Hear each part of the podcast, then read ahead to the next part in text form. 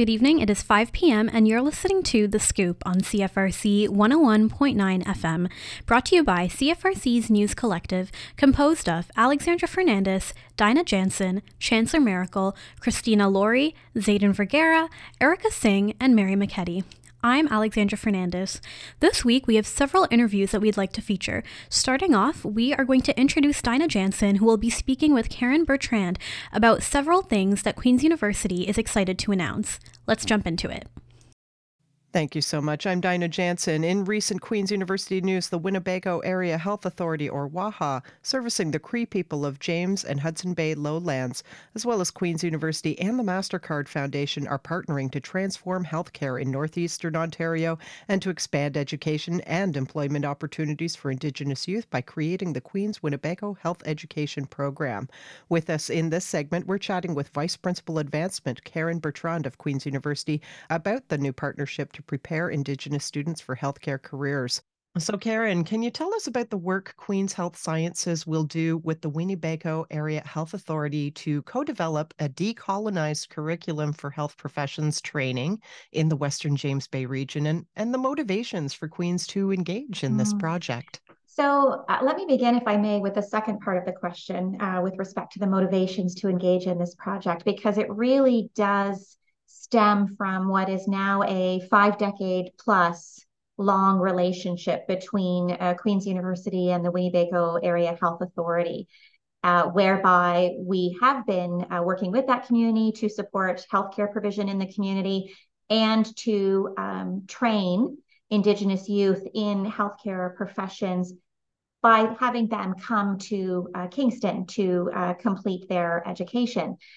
This partnership is really about a next step in the evolution of that partnership, whereby we will be supporting the education of Indigenous youth from that community to become health professionals by completing their education in their community, and that hopefully then they will also be encouraged to stay and practice and support their communities with their healthcare services thereafter. Tell us more about culturally informed and safe education and why this is critical for Indigenous communities and patients. It is critical when you think that so much of our medical education and training, it is based on Eurocentric practices and procedures, some of which don't reconcile immediately or super well with Indigenous cultures. And one of the examples that Dr. David Taylor, who is really leading up this initiative from the Queen's Health Sciences side, one of the most stark examples that he uses of this is the fact that our education system at Queen's, like many other institutions, is based on a 3-term or 3-semester block in the year. In Indigenous cultures, their life and their practices at any one time are very much based in a 4 seasons perspective.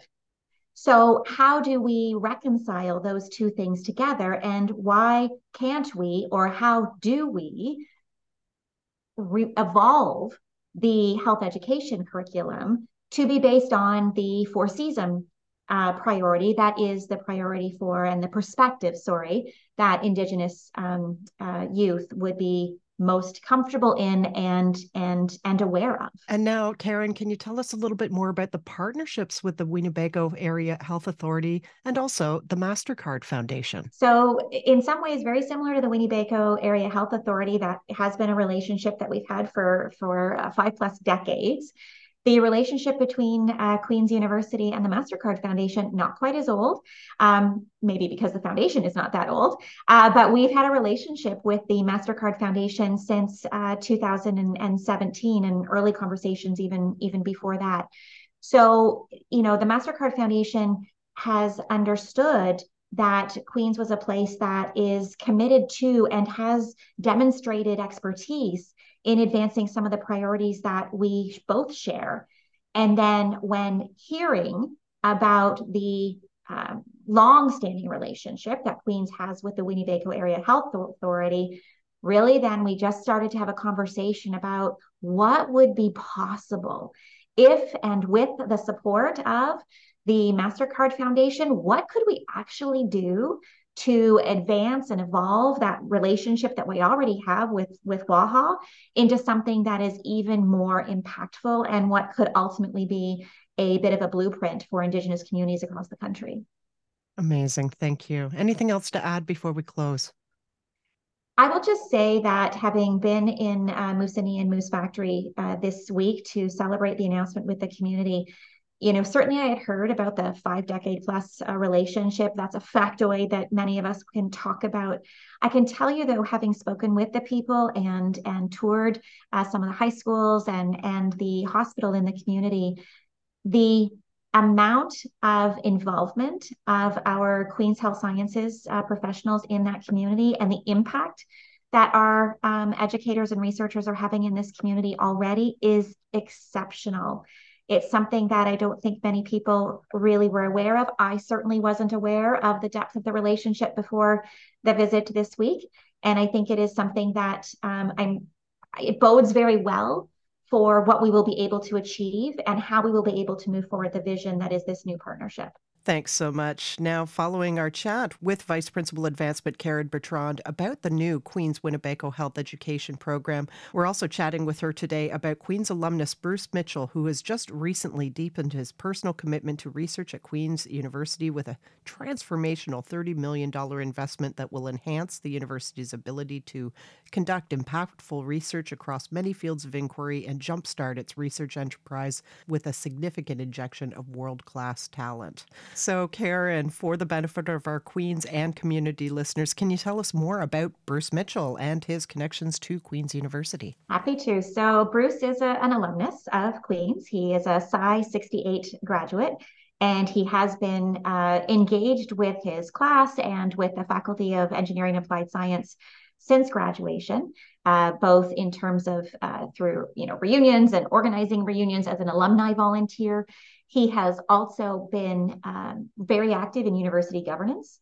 So he has been a university counselor. He has been a board of trustees member. He has been awarded an honorary doctorate from the university, and he has been a significant supporter of the university over his past time as well. So he's somebody that is very known to us and somebody that we certainly value within the broader Queen's community. And now, how will his major gift support faculty, graduate, and postdoctoral research at Queen's University? Mm-hmm.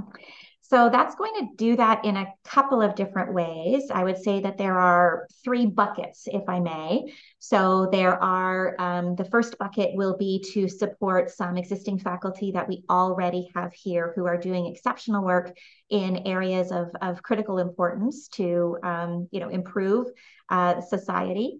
And that support will include both research support for the faculty members themselves, but it will also include support for graduate students and postdoctoral fellows to work in the labs of those 9 faculty members. The second bucket is very similar, but it will be to recruit new faculty members to Queen's. And again, there will be support for the faculty member themselves and their research program. There will also be support for those faculty members to hire graduate students and postdoctoral fellows. It is all premised on the vision that research is advanced and we can accelerate the impact of research by putting people on that research and supporting them to be focusing on the research as opposed to trying to find additional resources to support their labs and their work. The third bucket of support will be to further amplify the increases to our graduate student enrollment through additional support for grad students and more postdoctoral fellows. So all told, we will have net new, just over 50 postdoctoral fellows supported through this gift, as well as almost 80 new graduate students and the 18 faculty members who will be supported in total. And now, what impacts do you think that Bruce Mitchell's investment will have for improvements in areas including environmental sustainability or health and patient care or the development of advanced technologies? Mm-hmm. Where are we going? You know what?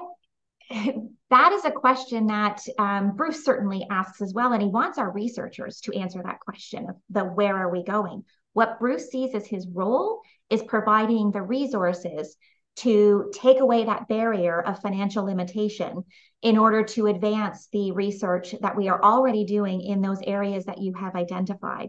So we will be taking areas of strength and expertise that Queen's already has and providing them the additional resources to really propel the research forward in whatever may make sense based on the research mandates of those particular faculty members and graduate students. Thank you so much. Anything else to add about this major gift and its impact? What I will say is that this gift, while the monetary amount is significant, I think it is particularly notable that Bruce is supporting the research mandate for the university in particular. That is something that is a key component of the strategic framework for the university. And this is what I hope is just the beginning of some great philanthropic support to help move our research operation forward. Wonderful. Well, thank you very much for joining us today here on CFRC, Karen, and giving us so much of your valuable time and insights. We appreciate it. My pleasure. I really appreciate the opportunity to share these stories. And now over to Erica Singh with more in Queen's University Campus News. Hello and welcome to Campus Corner here on CFRC. Today I'm joined in studio by Claire Campbell, who is here to talk about a charity concert. Hi Claire, how's it going? Good, how are you? Thanks for having me today. Great. So do you just mind talking a bit about yourself? Can you please introduce yourself? Yeah, my name is Claire Campbell. I'm currently in my fourth year of life sciences here at Queen's, and I'm the events director of the Queen's chapter of Friends of MSF, or Doctors Without Borders. So tell us a bit about the cause and the charity concert. Yeah, so this year is our second annual, well, I guess not quite annual because of COVID, but the second annual Rockters Without Borders charity concert. And this is in support of the humanitarian organization, Doctors Without Borders. And the charity concert is just basically showcasing a lot of local Queens bands and local Kingston bands, and just to support their causes and their initiatives which bring medical relief to countries in crisis. So how did this event come to be? Actually, one of my good friends, Julia McKenna, and former president of the chapter here at Queen's, she started this concert back in my first year, so 3 years ago. And we were trying to do it every year, but with COVID, it got shut down, and we're just bringing it back up. So thanks to Julia, we started this concert, and we're just trying to continue a tradition. And since this is your second time doing this concert, what have you learned since then, and what have you done differently this time? So I wasn't actually part of the club officially at the time, but looking back on what Julia talked about and when I sat down with her, we really just tried to focus on bringing a lot more like local Queens bands and students to the stage. Because the whole point of the event is to raise money for a great cause, but also to showcase some amazing talent that we have here on campus. So yeah, that's kind of what we did differently. In previous years, it was 24 hours, but this year we are doing 2 days instead to hopefully have a better turnout and make it a little bit more exciting, although the 24 hours may be back in a couple of years from now. So when is the concert? Yeah, so there's 2 days of this concert. The first day is Friday, March 10th. Doors open at 7 o'clock, and the music will be playing from 8 until 1 a.m., and that's at Something in the Water Brewing Company on Princess Street. And then the second day of the concert is on Sunday, March 12th. It is also from 7 till just midnight, since it is a Sunday, and that is at the Merchant Tap House, also on Princess Street, just down by the water there. And who are performing this year? Yeah, we have a lot of amazing performers, so I'll just list them off, starting with the Friday, March 10th. We have Victoria Olassini and Christine Kim, who are doing some solo sort of pianist music. Sam K. and Sid K., two sisters, also singing. We have Grayson Martin, the Paperbag Princes, Mobius Trip, and Ducks in the Attic on the Friday. And then on the Sunday, we have Cole LeBlanc doing some music by himself, Dante, who's going to do some classic hip-hop rap, and then Ronan Offman, the Garvin Brothers, and the Retrofits. So a lot of amazing students and local bands for you to see. That sounds like a great lineup. So tell me a bit about the Queen's Friends of the MSF Club. Yeah, so like I said before, we are a chapter of Friends of MSF, which is essentially a sort of nationwide organization partnering with our parent organization, Doctors Without Borders. And essentially what the club does is it raises awareness around global health initiatives and global education, as well as raises funds to support Doctors Without Borders. Like I said, their initiatives bring medical relief to countries in crisis. So that could be anything from an environmental disaster, such as the hurricane in Haiti, for example, they were there, as well as in any war-torn countries, such as Afghanistan, or any conflict-ridden areas in the world that need support. Mm-hmm. So tell me a bit about yourself, how you got involved in this, and how more Queen's students can get involved in the organization. Yeah, of course. So I'm very interested in medical and sort of global health aspects, as well as I had a really big interest in getting involved at Queen's here. So my interest in global health and global engagement, as well as just my interest in science, sort of drew me towards the club. And then, like I mentioned before, my good friend Julia sort of introduced me to MSF, and I got involved in my first year a little bit, and then sort of just followed along every year reapplying for the club. And it's been an amazing opportunity, and I highly recommend a lot of other students get involved. You don't necessarily need to be interested in sciences or healthcare in general, but there's a lot of great opportunities for everyone, and it's of every background. So if you're interested in being a part of the club, either as a general member or as an exec, you can head over to our Instagram at queens_FOMSF, and we'll have our exec hiring and general members hiring in the next couple months. So that's very exciting. And if you're ever interested or want to learn more, feel free to DM us. Mm. And can you just tell me any social media handles you have? Yeah, of course. So like I just mentioned, we have Instagram, which is our sort of most active social media, and that is at Queens, QUEENS _FOMSF. And then for the concert specifically, we do have a Facebook event. So if you search Rockters Without Borders Charity Concert, there's an event page that will come up and you can learn a lot more there. Sounds great. So before we say goodbye today, do you have anything else you want to add? Yeah, of course. If you're interested in purchasing tickets for the concert, feel free to head over to our Instagram. The link is in our bio, as well as that Facebook page that I just mentioned, Rockters Without Borders Charity Concert. And yeah, feel free to see us also in the ARC on March 8th and March 9th to purchase your tickets in person.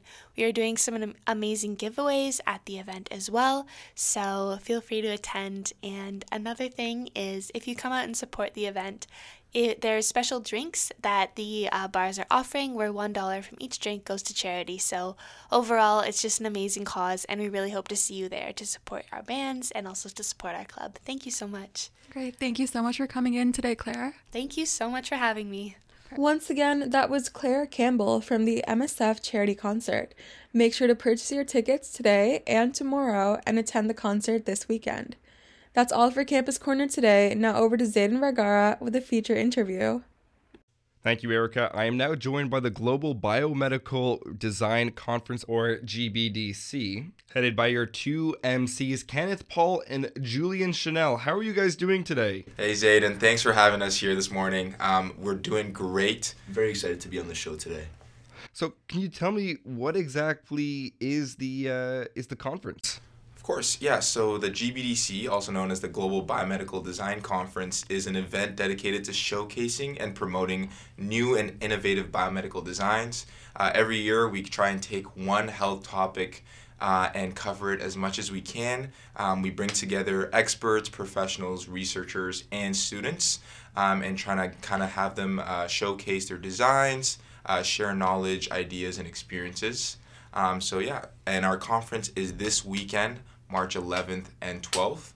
And yeah, we can get into the topic of the conference as well. Yeah, that's awesome. Because you mentioned we have the topic every single year. So what is the topic of this year's conference? Yeah, of course. So the topic of this year's conference, which is something I'm really excited for, is Innovating the Future of Mental Health, Exploring Drug Development, Drug Regulation, and Psychedelic Therapy as a Case Study. Now, this is a topic very close to our hearts.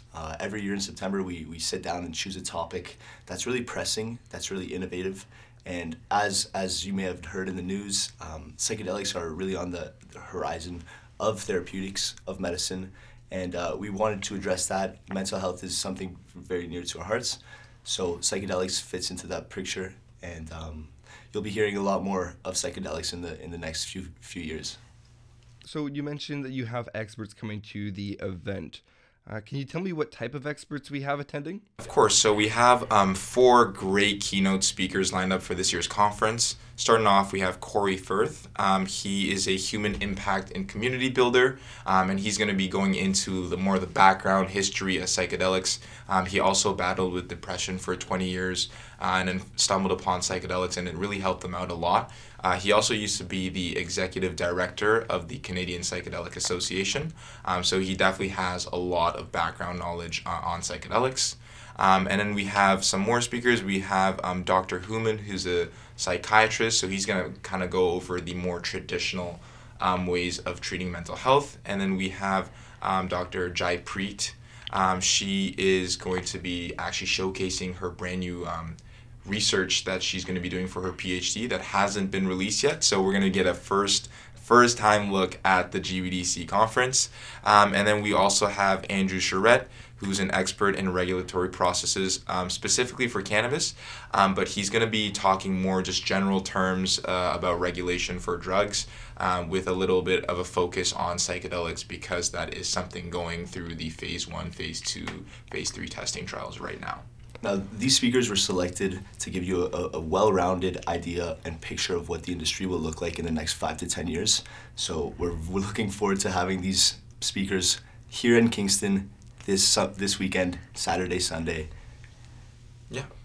Well, awesome. It seems like there's a lot of cool people coming to the event. And one of the things that caught my eye when I was looking at the information, I really liked that there was a case study involved. And can you tell me a little bit about the case competition and how it fits into the schedule of the day? Yeah. The GBDC Case Comp is a very integral part of the conference. It gives the attendees a chance to kind of put their knowledge and their skills to the test with a real-world open-ended problem. This year, we're super excited to have the case competition on psychedelics. We can't give too much information away because we want you to take everything in and then, pick the ones you want to apply yourself. But that's going to be happening on day 2 of the conference. We're going to have a panel of judges ranging from PhD, master's students. We might have one of the speakers there as one of the judges, but that's a surprise for when you actually attend the conference. They'll be evaluating all the presentations at the end, and then the delegates will have a chance to win and split a cash prize, which should add as a little bit of a incentive to put your best foot forward, if you know what I mean. Yeah, it sounds absolutely awesome. And how can people sign up, and what is included in signing up? Right, so signing up, very straightforward. Just go to our website, queens.gbdc.ca. And what you get when you sign up, other than the ticket, of course, is you get to come to our conference, listen to our 4 great experts in their fields. We're going to have a lunch/networking period, actually, which is something that we can only do because it's our first in-person conference. So we'll have about an hour and a half. We'll have full catered lunch. You'll get to network with all the other delegates there, as well as the speakers, which I'm sure everyone's going to be looking forward to. And then you get to show up on day 2 and put your best foot forward at the case competition, hopefully win some prizes. That's what you get to sign up for this weekend. And the tickets are only $5. Honestly, I have not gone for a lunch that is less than $5 before. Exactly, and it's full cater. We'll have sushi, sandwiches. You'll find out when. But come on, $5 for the tickets. It's a win-win situation. It's going to be a great conference, great weekend. Hopefully you guys will come out and see Kenneth and I MC this event. We're looking forward to having you. It's going to be a lot of fun. Generally, Sunday, the case competition is some of our delegates' favorite. They get to put their newfound knowledge to use. It looks great on the resume. Team building, a lot of networking going on. We hope to see you there, guys. Thank you both for coming in. I've had an absolute blast talking about the GBDC conference. And if you do want to sign up, go to queens.gbdc.ca. Only $5 tickets, but on that note, we're going to switch right on over to the CFRC Sports Roundup. Last Thursday, your Queen's Golden Gales women's basketball team hosted the Carlton Ravens for the Cortelli Cup Championship. The intensity in the opening few seconds would set the stage for the rest of the game. Both teams played aggressively, fighting for possession at every opportunity. Bella Belvedere kick-started the game by hitting two free throws to put Queens in the lead. Next up was Belvedere's fast break, and Julia Chadwick followed that with a basket on the take, making the score 6-0. The energy in the crowd was absolutely electric. With over 2,000 in attendance, the Arc was roaring with excitement. Queens kept it close, trailing by 4 going to the third quarter, but Carlton came out even stronger in the third quarter by building their lead to 8 points. Pressure was high in the fourth quarter. Carlton kept their lead, but with the crowd behind them, Queens kept up the intensity. Unfortunately, Carlton stayed in a comfortable 10-point lead for the majority of the quarter. After the minute 12 mark, Queens called a timeout in an attempt to turn things around, but couldn't close the gap. The game ended with a score of 70-57 for the Ravens, with the focus now shifting towards the U Sports Final 8 Women's Basketball Championship. Here's some highlights from my post-game interview with head coach Claire Meadows. All right, Coach, tough loss today, but luckily it's not the end of the season. We still have nationals to look forward to. I was wondering if you could tell us just a roadmap from now to nationals. Yeah, I think it's a quick turnaround. We're on a flight Monday morning to Cape Breton, and just moving forward is using this game to fuel us, right? We obviously had a goal tonight, that we didn't accomplish, but our season's not over, right? And we have some very important games in front of us, so it's about regrouping and fueling us for what's ahead. The Queen's women's basketball team has since earned the number 3 seed in the U Sports Women's Basketball Final 8 Championship and will open up the National Championship Tournament against the number 6 seed UQAM Citadins later this week in Sydney, Nova Scotia. On that note, that's all for your CFRC sports coverage. Now over to Mary McKetty with a weather update. Thanks so much. I'm Mary McKetty, and this is your CFRC weather report. Wednesday evening, we will experience cloudy conditions with winds up to 15 kilometers per hour. We reach a low of -6 with a wind chill of -5, increasing to -10 overnight. Thursday morning will be cloudy as we climb to a high of +1 by the afternoon. Thursday night will remain cloudy and we will reach a low of -7. Now over to Alex with our traffic report. Thank you so much. I'm Alexandra Fernandez, and here is your weekly traffic report brought to you by the City of Kingston. Jackson Mills Road from MacIver to Burbrook will be closed until this Friday, March 10th. King Street from Place Arms to the Tragically Hip Way will be closed on Wednesday, March 8th from 12:01 a.m. to 11:59 p.m. for the Blippi event at the Leon Center. Lower Brewer Swing Bridge will be closed until further notice. University Avenue from Union to Earl will be closed until April 31st, and Wright Crescent from the south intersection of Palace to 16 Palace will be closed until October 31st, 2023. The School Streets Initiative is still in place. The following streets are closed from 8:40 a.m. to 9:10 a.m. and 3:20 p.m. to 3:50 p.m. on weekdays until June 29th. Macdonnell Street from Earl to Hill and Sydenham Street from Ordnance to Colburn. The Play Street Initiative is also in place. Thomas Street from Cowdy to Patrick will be closed from 3:30 p.m. to 5:30 p.m. on Mondays until August 28th. The Chown Memorial Parking Structure Restoration Project is expected to get underway in the coming weeks. The work will take place throughout all the levels of the building and will include different efforts. The work is expected to begin early this month and conclude in late December.